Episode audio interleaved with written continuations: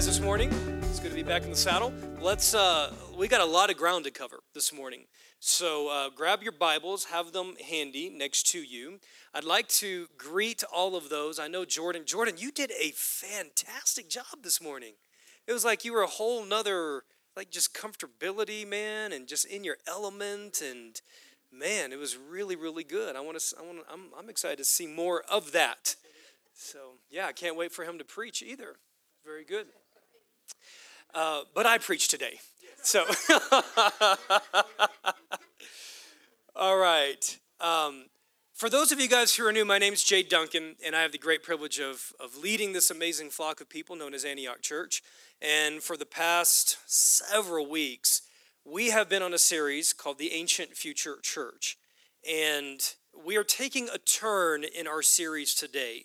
So it's, it's kind of section two of the overarching Ancient Future Church series. So I'm going to pray and then we're going to dive in. Father, we ask today for the presence and the power and the ministry of your Holy Spirit in preaching and in the proclamation of the word and gospel. Father, we believe that that there is something that happens when your word is pronounced and when your gospel is proclaimed. And we are a people that are shaped by gospel proclamation. We are people that gather together in your name, and something very, very powerful and unique and distinctive and significant happens when we gather, just as something powerful happens when we are sent. And so, Father, we ask today for the ministry of your Spirit to make words clear and accurate and truthful, and God to interpret and to even anoint our hearing and our interpretation so that we can move together as one people. In Jesus' name, amen. Uh, Kaylin, would you throw, I know this is not in our notes, but would you throw Ephesians chapter 3, verse 10 on the screen for us to, to take a look at? I was just thinking about this verse as we were worshiping, and it just stood out to me that when we gather together, um, we are a physical, visible, concrete witness to the fact that God's kingdom, his universal reign, and his eternal dominion are taking place in the world right now. So when we gather, now I know that it's, we kind of forget that that's a reality here in America. But I want you to superimpose yourself, if you could, into another part of the globe where this luxury and this frequency and this convenience and this ease is not the same. And there is great hostility and there is great persecution and there has to be great measures taken of great intentionality for us as a church, the physical, concrete witness of Jesus and his kingdom to even come together to be that witness.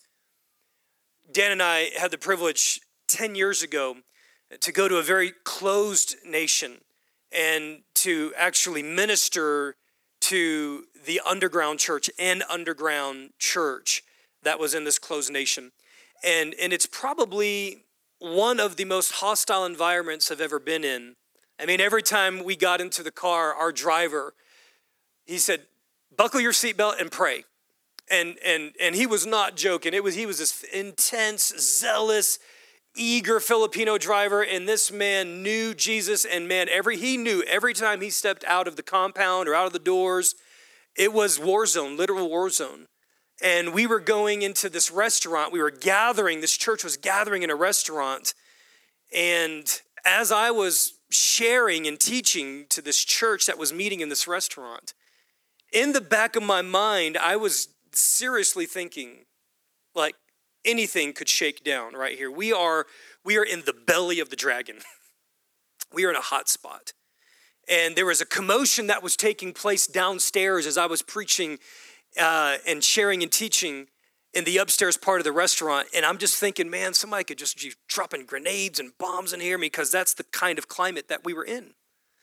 And the fact that we were gathering as God's people we were a physical, concrete witness of the rule and the reign of Jesus and of his kingdom that is here on the earth right now. gathering together is a big deal. It is a big deal. So take a look at this verse. His intent, this is Christ's intent, his intention was that now through the church, that's you and me, that through us, that somehow in our gathering and in our sending, now I'm just focused on the gathering right now, that in our gathering, the manifold wisdom of God should be made known to the rulers and authorities in the heavenly realms. That is powerful. Caitlin, would you be able to throw up on the screen? I love that smile. She's like, the, the, the lyrics to the first song that we sing. What is the second song we sing? Oh, the table song. It was like such a kind of a hippie, folksy. Felt like Kirby should have been leading that song, man. With like a tambourine or something. and barefoot. Take a look at this. To the King of this is what we sang. This is what we declare today as the church. This is what we were making known to the realm of the Spirit. This is what we're making known to one another.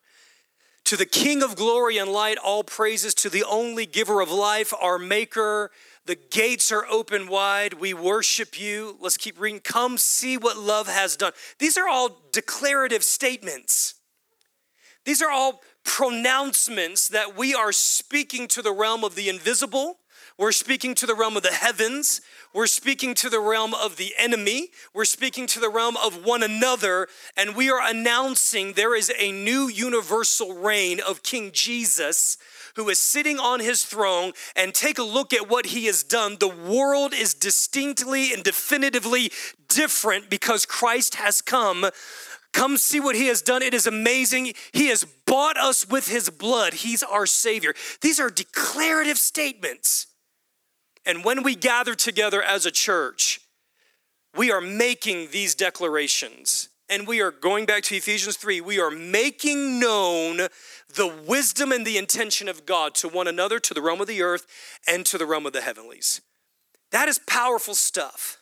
That is powerful stuff. How many of you guys have ever been to a a sports event, like just a massive sports event. I'm talking Nuggets or Broncos or Avalanche or Rockies or even on a smaller scale. If you have not been to the Broncos Stadium, I know it's expensive, but hey, listen, at one point in your life, try to get to an NFL football game.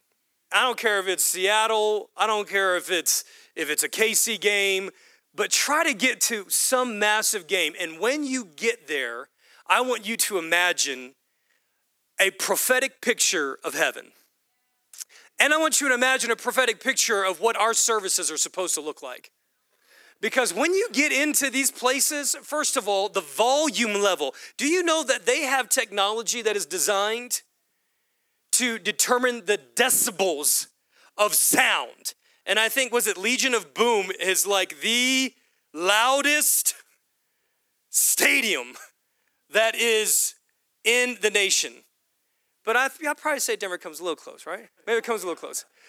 But I mean, you're out there on the mezzanine, you're walking around, you're looking at all the, you know, pizza, nachos, and chips, and then all of a sudden you climb out up the stairs, and it's like you have entered into another realm and the, the intensity and the presence and the energy and the engagement of every single person it's electrifying it is it's it's spiritual it is it's crazy if you've not experienced something like this man it is wild and i encourage you when you when you have that opportunity and those for you who have had that opportunity reflect on what the power of the gathered presence is all about. I mean, that whole environment would be ridiculously different if there were a third of the people that showed up. Hey, come on. It would just be, it would be radically different. But there is something about the power of gathered presence and engagement. All right, today, um, what we've been talking about the past several weeks to put this into some broad categories. We've been talking about the church, yes, but all of the messages that we've been talking about can really fit under this umbrella of what we would call the universal church, the church universal. And I'm not talking about like universalism or Scientology, I'm talking about the universal distinctives and characteristics of Christ Church. Another word that could be used here based on the creeds of the early church would be the church Catholic, which means the church at all times, the church in all places, visible and invisible, and throughout all of eternity. We belong to the church eternal, the church global, and the church throughout all of history. And so, some of these distinctives that we've been talking about the church is a devoted community, it is a prophetic community, it is a new covenant, new creation community. We are a different kind of people. That refers to the church universal. And today, we're going to make a turn in our series to begin our next section of talks to talk about the church local, to talk about the local church. Um, so, we have some kind of big picture questions here that over the next six to seven weeks we're going to be addressing. We're going to be talking about whether or not the Bible even speaks explicitly or implicitly to the idea or the concept of a local church. We use this language, but is this a biblical term? Is it a biblical concept? Um, is there a call towards local church membership? Or is it optional? We're going to talk about that. Um, is there a difference or a distinction between accepting Christ as our personal Lord and Savior and belonging as members to a people called the church. Um, what implications or claims does church membership have in my life? That's a big one. What, what implications or claims does church membership have on my time, on, on my talent, on my gifting, on my abilities, on my money? What are the privileges of belonging to a people? What are the responsibilities of belonging to a people? We're going to talk about these things as we make this turn um, into understanding the local church. And then we're also going to sprinkle through this an understanding of some of our distinctives in our theology, in our mission, and in our expression as a people who are called Antioch Church. So that's that's what the next six to seven weeks together are going to look like. And here's just a little bit of background for you. Maybe this will be helpful, but this is something that I've resisted for a while. Um, you know, we've had numerous conversations really over years, years. And, and it's been, hey, are we going to talk about church membership? Yeah, we're, all, we're, we'll talk about that, guys. Yeah, we'll get there. and it's just been one of these things that I've been aware that there are, there's been damages, there have been uh, hurts, there have been abuses, there have been you know when you start getting into church membership there's there's this space where when we're not operating in maturity and in mutual love for one another that it becomes a real easy leverage point to control and to manipulate and abuse it's real easy just to get into formality and get into this letter of the law kind of religious yeah, I belong to a church, my name is on a roll, but, but I'm not operating in the spirit of membership. And so over the years, I've had numerous people come and say, Hey, am I a member of Antioch or not? and I'll say, I don't know, are you? and, so, and they'll say, Well, I don't know, am I? And, and there's been kind of this dance, and what I've explained, and some of you may remember this, what I've explained over the years is, you know, we're really pursuing the spirit of membership. And on one side of the coin, that sounds good because what I'm after there is hey, if in your heart, if you are walking in the spirit of agreement and the spirit of submission, not, not just carte blanche submission, but you're walking in this, this element of mutual submission one to another, if there's a spirit of commitment if there's a giving and a receiving, if this is a people that you identify with, man, you are you are walking out the spirit of membership. And do we have to get in here and start now on the other side of the coin? I have friends of mine. I have friends of mine in ministry, guys. Listen, that if you don't show up, there somebody's calling you, and it's not calling you like, "Hey, how are you doing?" It's like, "Hey, you're a member. Where are you at? Where you been?" If you don't tithe, you're getting a call. Like that's, yeah, I love it. The, the, the mouth just dropped open. Yeah, so that's kind of the other side. And so, where where is where's kind of the appropriate healthy middle of having a clarity of what it means to be committed and belong without this unhealthy religious control that's what we're after are you are we are we together on that all right so let's let's just walk together for a few minutes let me let me talk again about the definition because this was like eight weeks ago when Jonathan opened up our series, he utilized a definition for the local church by a man named Eugene Peterson. And his definition was the local church is the appointed, I want you to listen to this language, the appointed gathering of named people in particular places who practice living a kingdom oriented life.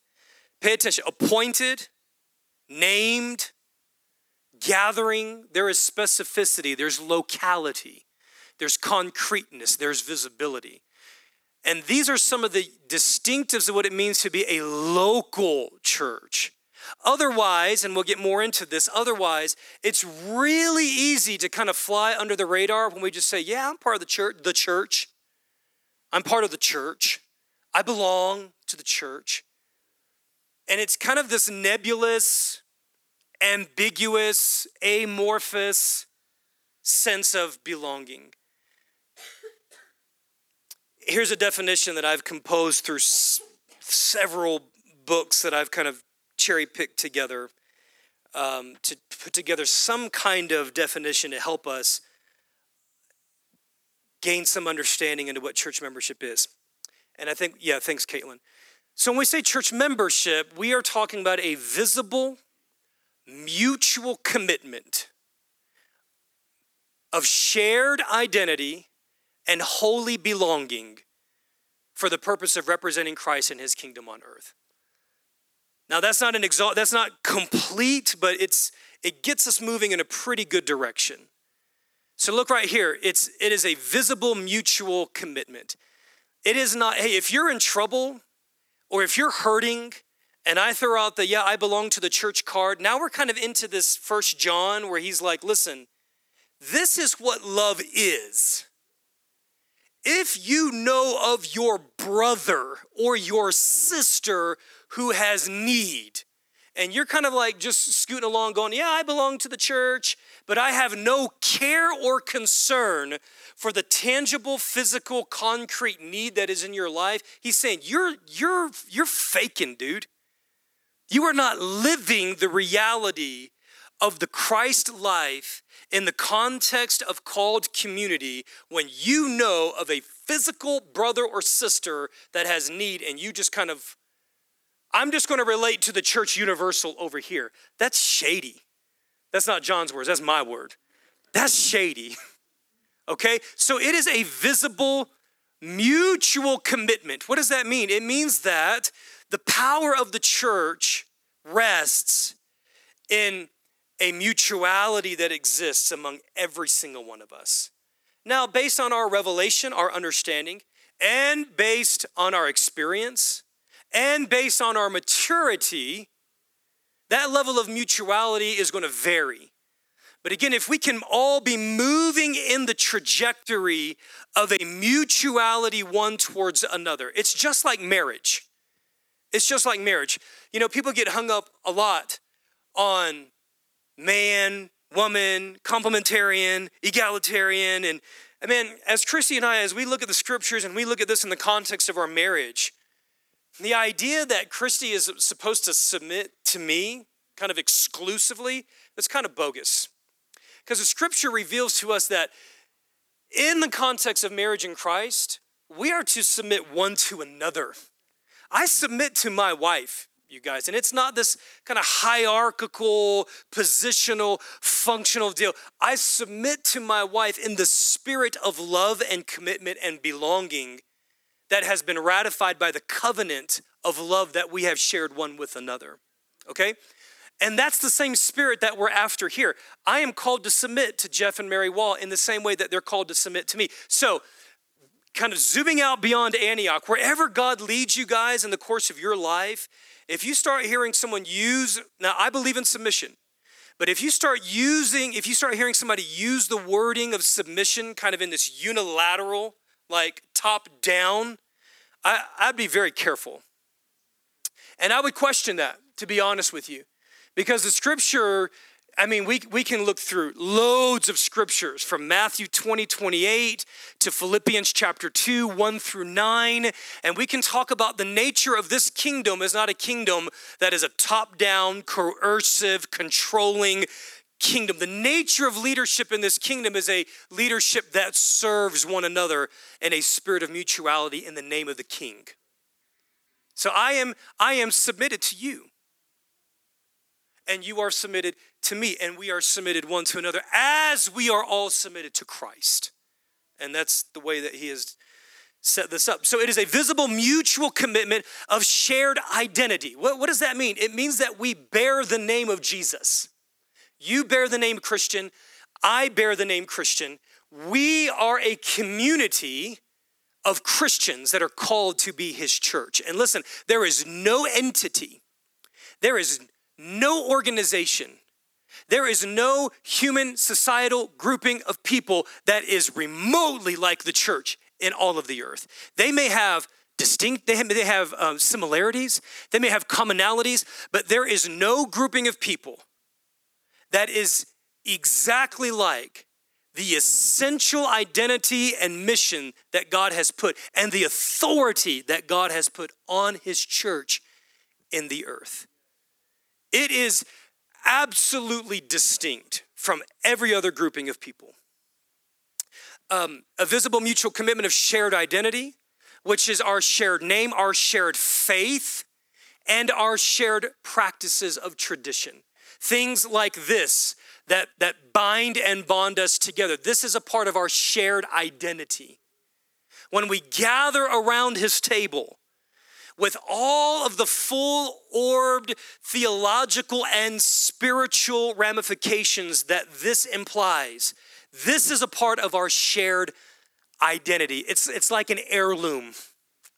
It's like something that is meaningful to the fathers that were passed down from generation, that has story and that has experience and that has pain and sweat and blood and tears and joy and life. And as it's passed down, it means something from generation to generation. It's a part of our shared identity. We have a shared identity in our doctrine, our theology, and our practices, our traditions and in our expression and in our name. A visible mutual commitment of shared identity and a holy belonging. Now, this references the messages on the church as family, the church as a new covenant community, and Dan's message on a people that are devoted to one another. That's what we call a holy belonging. I belong to you in a holy sense, which means by implication, I am called to care about you. And I'm called to care about the work of God in your life. And you're called to care about that in me and in one another.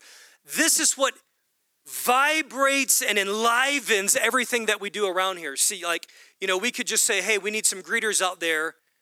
And then what makes us different than Walmart? Walmart's got greeters. okay? What's the difference? The difference is, is that, that we are we are enlivened. We come alive by this spirit of whoever walks through these doors, they belong to me in a holy sense. And I am greeting Christ. I am welcoming, I am creating a space where I am welcoming Christ in our midst as each brother and sister and stranger and neighbor and friend walk through the door. Now, that ought to transform a greeting ministry.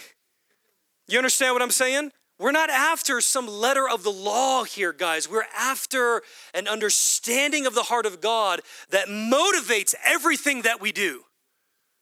I don't greet you because I have to. I greet you because I belong to you and we're in the same family. And whether or not I feel good that day or not, I'm, I am commanded, I am called into a new kind of life and a new way to be human and a new way to belong to the family of God.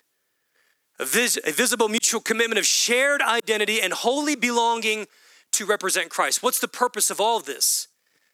It's, it's that in this concrete, local, visible expression of the gathered people of God, as we live out our shared identity, and as we practice what it means to belong to one another in a holy way, we are representing Christ to the world and we are announcing Christ has come and he is coming again.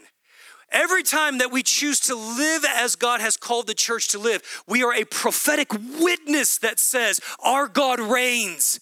And the beginning of his reign has come and it is coming in its fullness. Okay, let's look at the scriptures. Some of you guys are looking at me like, I'm not sure if I believe you. Okay, I'm just kind of framing this as a biblical case for membership. And then part two of this will be the biblical call towards membership. So, a biblical case. Let's let's look at a couple of verses. Um, number one is is under the category of gathering. So the scriptures actually there are over 120 verses that speak to the church, the ecclesia, and they speak to the church in the context of the church local gathering together. Let's look at a couple. Let's look at First Corinthians chapter 1, verse 1 through 3. 1 Corinthians 1 1 through 3. Paul, called to be an apostle of Christ Jesus by the will of God, and our brother Sosthenes, to the church of God in Corinth. There's a locality to the physical, visible, concrete manifestation of God's rule in Corinth.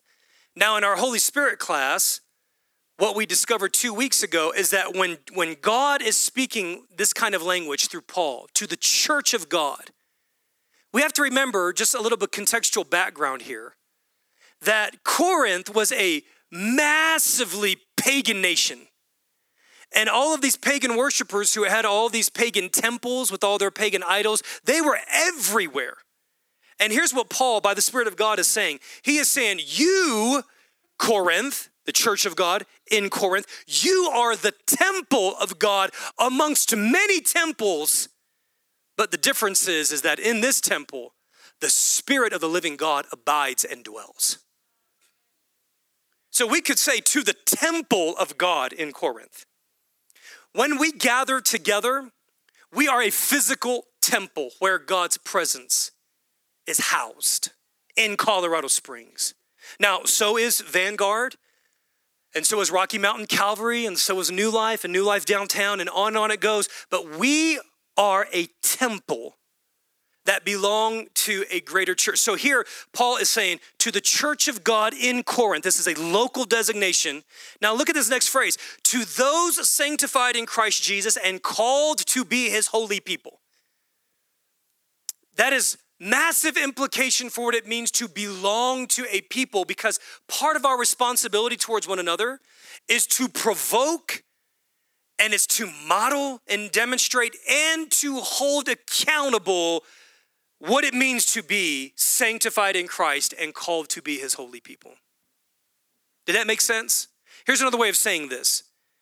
When I gather together with our men on a Wednesday morning, when I gather together with you when we gather together in homes, there is something about your commitment to Christ and his people and my commitment to Christ and his people that when we interact, there is a provocative call towards a holy life by our commitment to one another in God.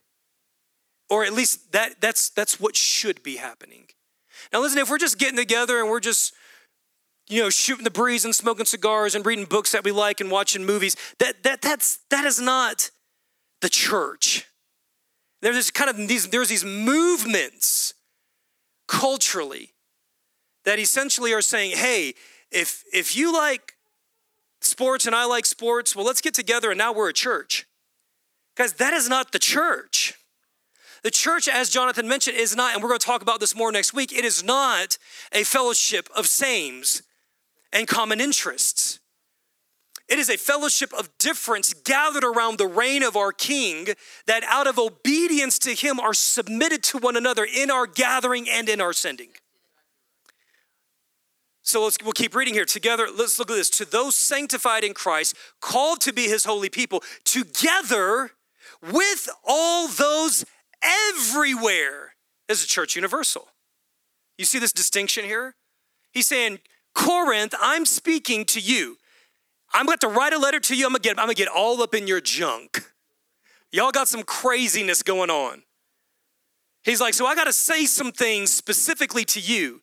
And I have to remind you that you are called as God's church to be holy, but you're called together with the church universal, all of those everywhere who call in the name of our Lord Jesus Christ. That's how Paul begins his letter. All right, let's look here at 1 Corinthians chapter 16.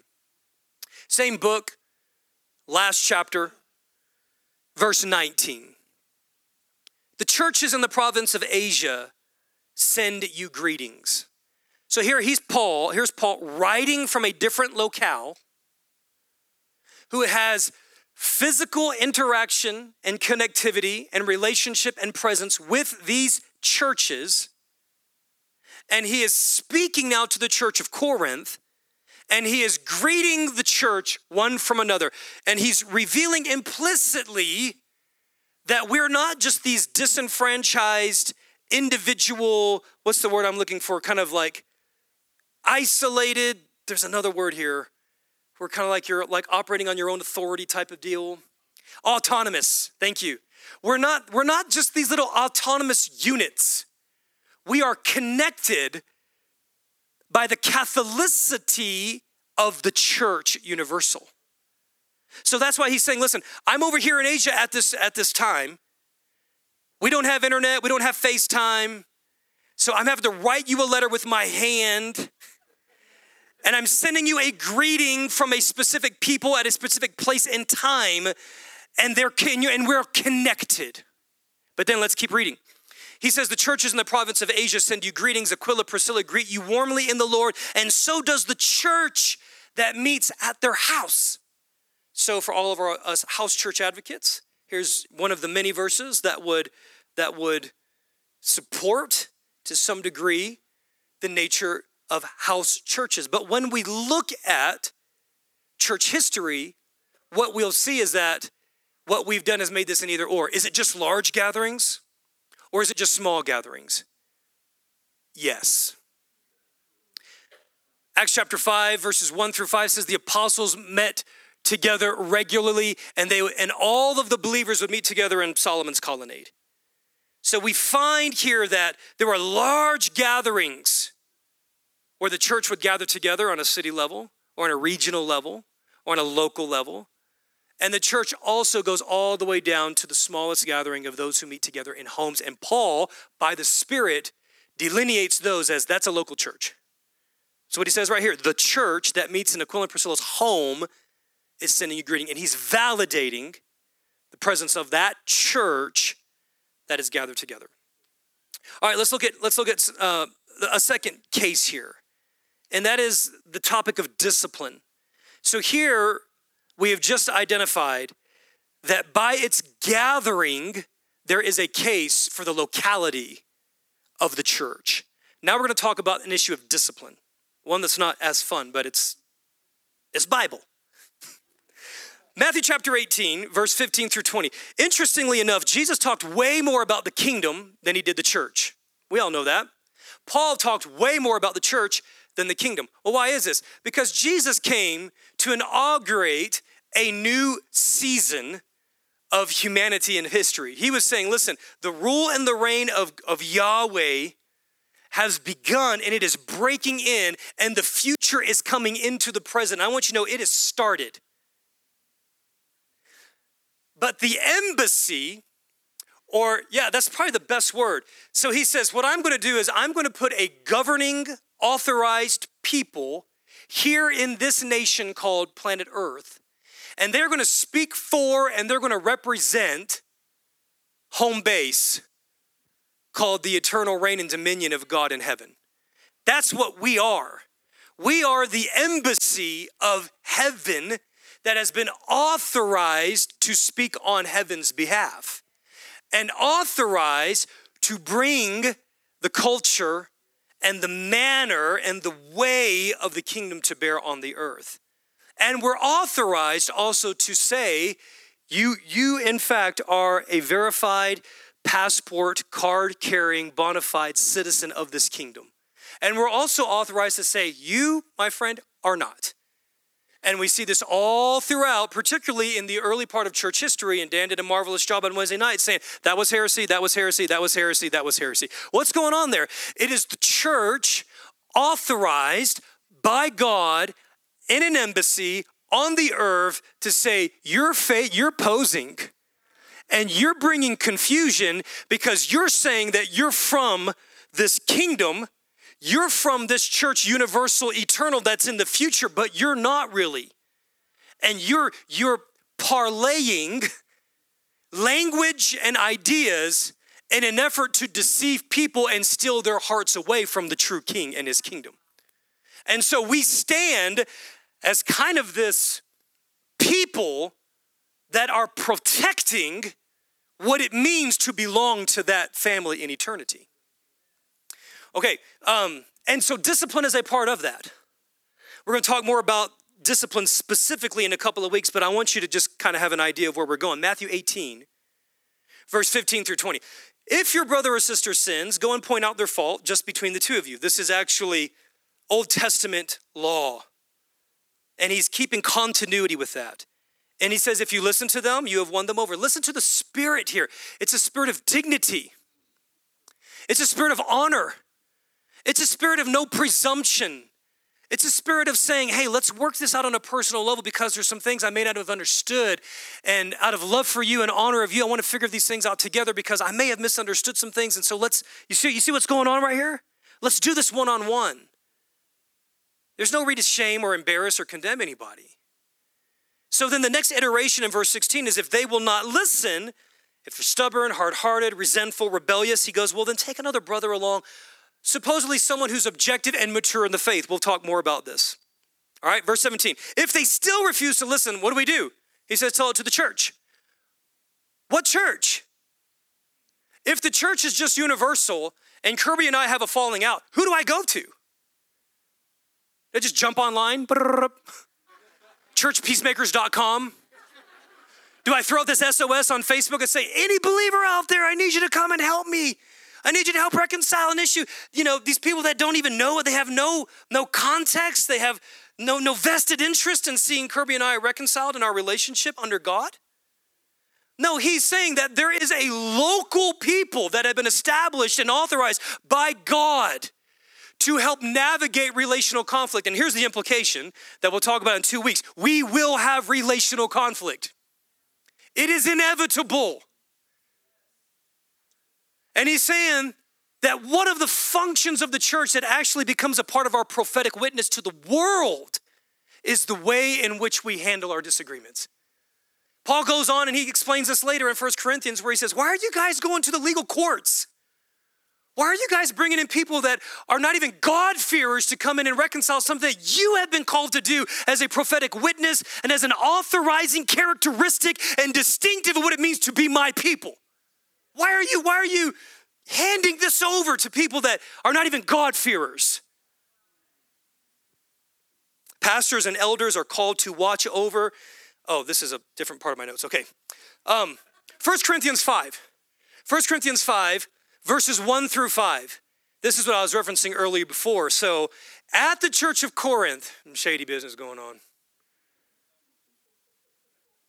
It is actually reported there is sexual immorality among you in a kind that even the pagans do not tolerate. A man is sleeping with his father's wife, and you are proud of this. Shouldn't you rather have gone into mourning and put out of your fellowship? What is he saying here? He's saying, yeah, he's saying you should excommunicate this person from fellowship because if this, this person's action, by you not addressing it and by you allowing it, you are sanctioning an action and you are sanctioning a spirit and a value system and a mentality and a morality and a way of life that is not from the kingdom that we're sent from. And so essentially, what you're saying is it is okay for the holy family of God to allow son in laws to sleep with mother in laws. That's what our kingdom does. And Paul is saying, no. As the ecclesia who has been given licensed authority to say, I bind this or I loose that. I ratify this and I agree with this, or I do not, I renounce this. We do, we reject this. He was saying, You have been given authority to say, This right here does not belong to our kingdom. Now, there are only two kingdoms. And so it's saying, he's saying, if you put someone out of their citizenship, it's like their passport has been revoked. Think about it like this. If you do something in my nation that is violating the rule of this nation, and I say, we are revoking your passport, you must go back to your country of origin. So now, this person who is having these lewd acts with his mother in law has now been placed outside of the, of the nation within a nation, outside of the embassy of the church, sent from heaven, and now he belongs to the domain of the enemy. And this is why Paul says, hand him over to Satan. He's not saying, I want you to curse him. He's not saying, I want you to wish ill upon him. All he's saying is, by the very act of you saying, you are no longer a card carrying citizen of this, of this country, by very definition, he will go back under the dominion of the enemy, and there will be this natural consequence that takes place that begins to move on his heart and says, It was way better belonging to the nation within a nation. It was way better belonging to this church.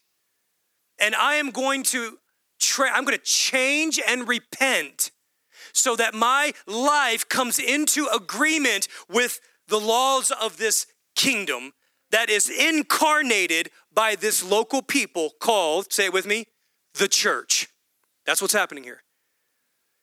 Now, Paul could not say this if there were no local expression of the universal church. Point number three leadership. Leadership. Um, Acts chapter 20. Let's look at Acts chapter 20, verse 28. So, leadership is a part of implication of a local church reality. Some background right here in Acts chapter 20. Paul, the apostle to the Gentiles, feels called to go to Jerusalem to stand as witness in front of the king and in front of the Caesar, and for him to give testimony of how he was wrongfully accused and to give testimony to the king and his kingdom. And so, all the people around him, all of the brothers and sisters in various churches that he has planted, they're saying, Paul, don't do this. You're going to die.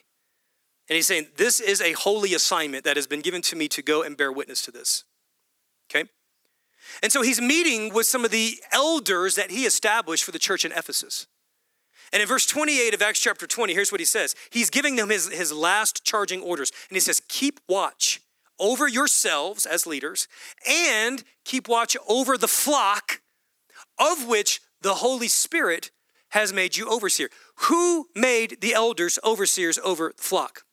The Holy Spirit did. The ultimate authority of the church. So, how can a leader give watch over a flock if there is no local reality? Am I called to give watch over all the Christians in the world? I can't do it. Am I called to discipline and correct all the Christians in the world? Now, some watchdogs feel like they're called to do that. But I'm not called to do that. And listen, this only, this idea of correction and leadership only works in the context of mutual submission. You have to give me or our elders and one another permission to correct. And if I start tromping along and start, you know, red carding you and calling foul and trying to be some be some spiritual referee and umpire, and if you've not given me that permission, we're either going to throw blows, you're going to get highly offended, you're going to leave, and we're not we're not fulfilling the prophetic reality of what God has called His kingdom to be. This only works off of mutual submission and relationship. It's the only way it works.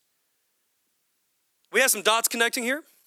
Pastors and elders are called to watch over a specific flock. You are my flock, given to me by God, entrusted to me to watch over and to bishop your soul. And that task has been given to our elders as well. And we are growing and maturing in that reality. And we steward that with fear before the Lord. Okay, Hebrews chapter 13, verse 17. Same, same idea.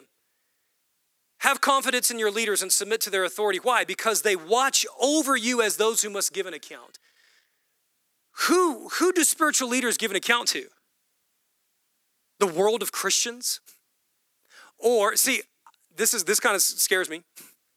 But I will have to give an account, not only of my leadership, not only of how I have conducted my life in relating to you, I'm going to have to give an account of your lives before God according to the scriptures.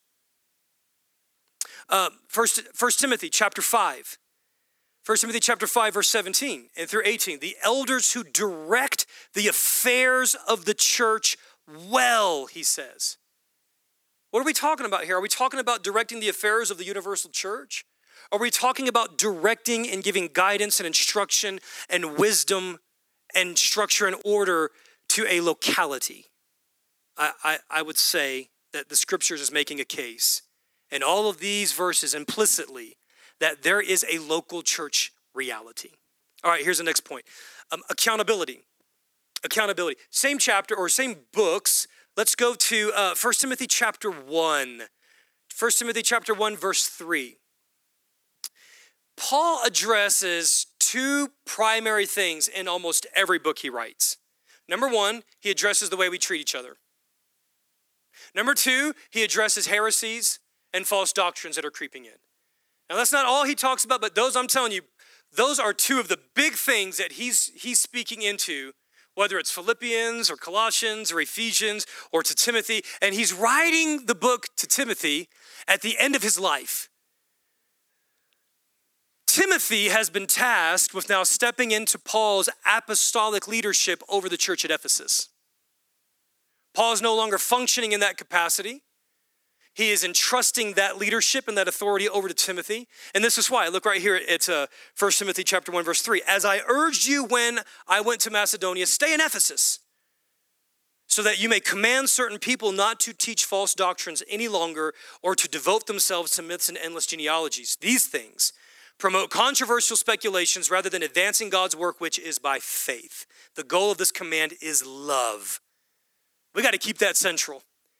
I mean, anytime we're talking about membership or leadership or government or authority, if we take love out of the equation, things get squirrely really fast and we start ending up in compounds and communes and blacklist type of stuff. It's crazy. All right. So you see what's going on here. Paul is tasking Timothy with the leadership of the church in Ephesus, and he's saying, listen, people are creeping in and they are starting to teach false doctrines. One of the responsibilities of a local church is to be the bastion and the protector of truth in the spirit of love. Look at 2 Timothy chapter 2 verse 2. 2 Timothy chapter 2. So again, Paul is writing to Timothy and he says, "You then, my son, be strong in the grace that is in Christ Jesus. Being a pastoral leader or an apostolic leader is not easy." Verse 2 And the things that you have heard me say, the teaching of doctrine, the proclamation of the gospel, and the truth that I have taught you implicitly as I'm, I'm entering into this. These things you have heard me say in the presence of many witnesses, now entrust them to reliable people. How does the truth of sound doctrine get passed on? It gets passed on from one generation to the next. So, we as Antioch Church, until Christ returns, we are called, along with the Church Universal, but locally we are called to protect the truth of the scriptures and the spirit. And then we are called to invest that into the next generation. This is why nursery matters. This is why children's ministry matters. Because all it takes is one generation unfaithful and irresponsible with the stewardship of the truth and another generation arises who did not know their God or the God of their fathers. That's why it matters. So we have been tasked with keeping people, the church, accountable to the truth of Scripture. All right, let's let's end here with this.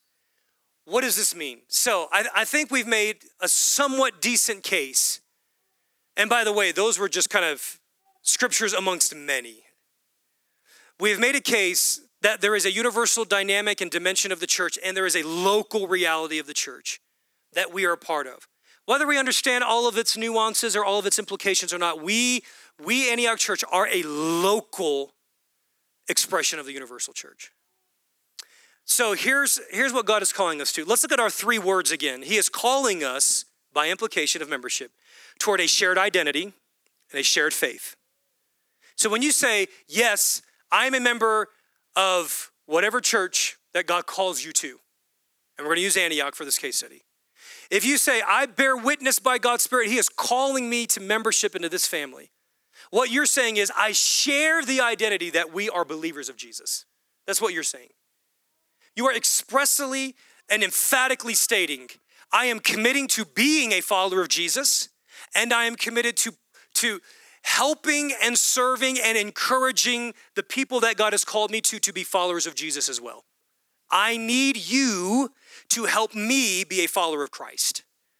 And you need one another to help one another be followers of Christ. And this works its way out in many, many expressions. Whether it's body ministry, whether it's coming to the table, whether it's receiving the table in small gatherings, whether it's going to a life group, whether it's serving on a team together in some capacity, whether it's going on mission together or meeting in homes or meeting in prayer groups, you're saying, I commit to be a Christian I commit to live the Christian life, and I commit to help you live the Christian life, and I commit to allow you to help me to live the Christian life. That's a shared identity. And that's part of what's happening when we come here and we take this body. You know what we're saying? In front of everybody, every time you see me grab this, what I am, what I'm implicitly stating is, you can watch my life. How's that for some fear of the Lord and accountability?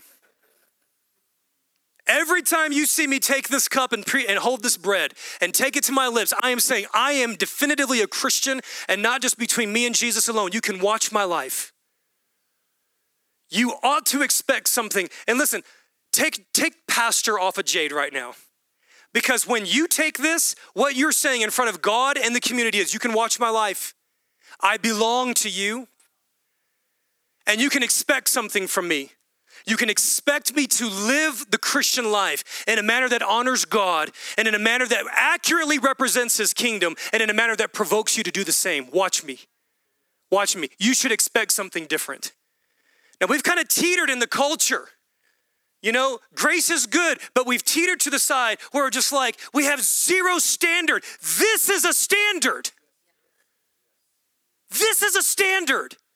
It's not a standard of perfectionism, it is a standard of commitment.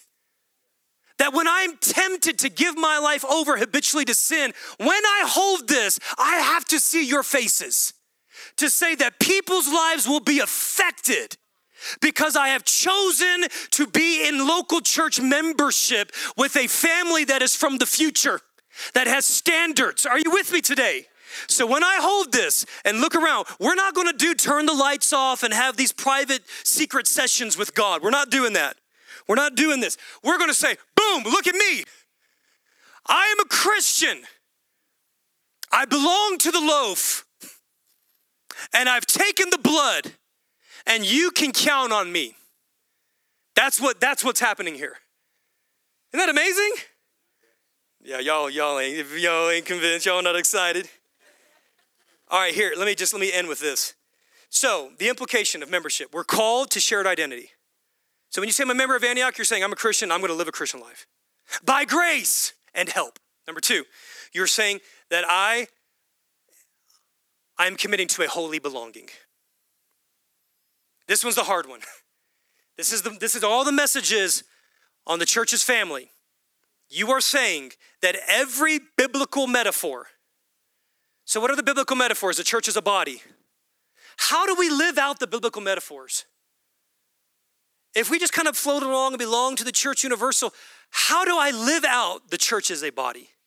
Kind of in this like nebulous, woo, I got an arm in Indonesia. I'm going to pray for the arm in Indonesia today. No, I'm this is the place I live out what it means to belong to the body.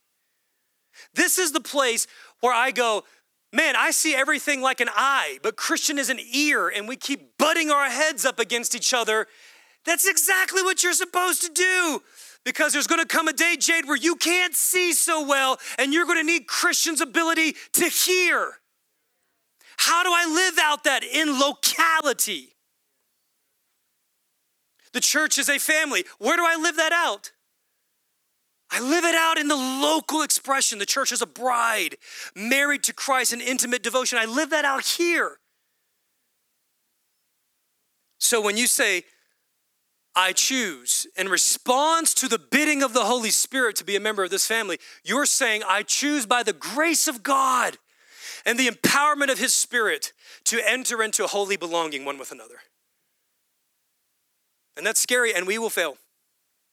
And that has implications on our serving. Let me just let me just go here for like 3 minutes. We'll hit this more at the end of the series, but this has implications. If I belong to you and you belong to me in a holy belonging, and you're at my house, and we enjoyed the feast together, and I got to prepare all the food and clean up after you, man, the first time it's okay. Second time, like by the 10th or 20th time that I'm providing all the food and I'm cleaning up afterwards every single time, we might have to have a conversation what it means to be in a relationship. You know what I'm saying? Because then offenses creep in, and then judgments creep in, and, and resentment creeps in, and the very thing designed to bring us together because we're not operating in a spirit of mutuality, and the way that we serve one another is actually being used to divide us. Are you hearing me? You know what I spent my night last night doing? Working on nursery curriculum. You know why? Because I'm the new nursery director. So if you have problems with your babies, you have to call me. Is this my gifting? hey, listen, I got four kids that might say otherwise. Huh? Is this what I'm called to? I mean, out of everything that I'm called to steward as, as uh, in the role of senior pastor, is this what I'm called to per se? No, it's not. This is not where my spiritual charismata inclines me to go towards. Is it my passion? Doesn't matter. Doesn't matter if it's my passion is somebody needed to provide leadership and order and organization and direction and safety and protection and life and ministry and discipleship to our babies? Infant to five years old. Yes, somebody's needed. Are you, are you understanding? And I'm, I'm not saying that to boast, and I'm not going to be there forever. But I'm trying to communicate here is that when we start getting into, well, that's not, that's not my gifting. You know, if, if Kenya came to me and said, Dad, I'm never not really gifted to wash the dishes. I say, brother, guess what? I got a good word for you. Where gifting is weak, tenacity and diligence and commitment can compensate for your lack of gifting, son. Build some character. You belong to the family. See, I can, I can, I can, I can talk like that to Kenya in the spirit of love. You know, the reason why we're not doing much of a difference in most churches is because nobody's given one another permission to say difficult things. How can you take men and women who have zero training to defend their lives and turn them into trained warriors? How's that possible? Because they've given permission for someone outside of themselves to tell them hard things and make them do difficult things. Sports teams, musical bands, military, it doesn't matter what the metaphor is. We have to allow someone to call us into doing something. Coach, I don't really, you know what? Running is not my strong suit. I just like to hang out here and shoot trays, coach.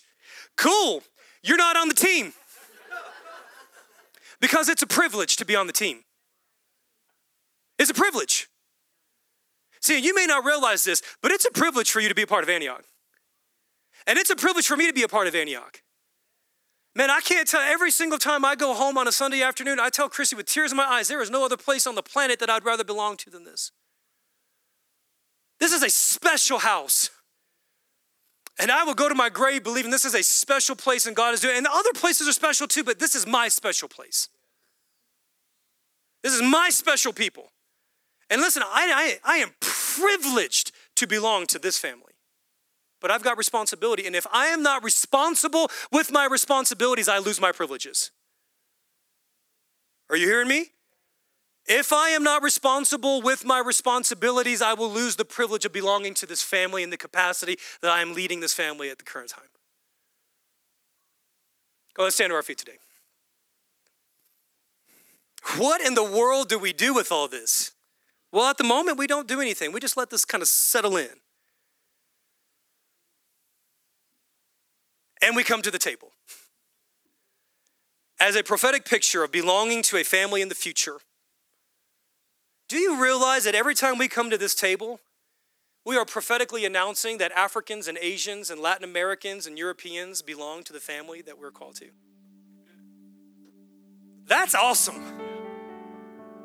And every time we come to the table, we say we stand in solidarity with Methodists and Presbyterians and Lutherans and Charismatics and Pentecostals. And though we may have little side issue differences, they're part of our family. And the family of God is multifaceted and multicolored and multi ethnic and multi generational and multi dimensional, and it is beautiful and it's amazing, and we belong to it universally and locally. So today, when you hold the body of Christ, I want you to hold it up and look around. I want you to look around. I want you to see the people you can count on. I want you to see the people you're called to. I want you to see the people that God has integrated your life with sovereignly. Sovereignly. It's not accident. This wasn't all up to you. It's not all up to you. Do not be conformed again to the pattern of this world that says this is all about you, it's all up to you. You were called to a people. Want you to look around and see who that people is. Want to do the same thing with the cup, but be careful, don't spill anything on you. Father, in the name of Jesus, we just pray right now. God, that in this moment, that what human words and what human articulation was inadequate to do, that the Spirit of the living God would encounter us and rest upon us and settle in upon us and work within us and reveal to us and activate within us and make a tangible reality upon us as we come to the table to taste and see and to experience prophetically that we belong to one another in a local dynamic and in a universal reality. We pray for the presence and the power and the ministry of your Spirit. I just need a hearty amen on that. Guys, come to the table of the Lord. We welcome you.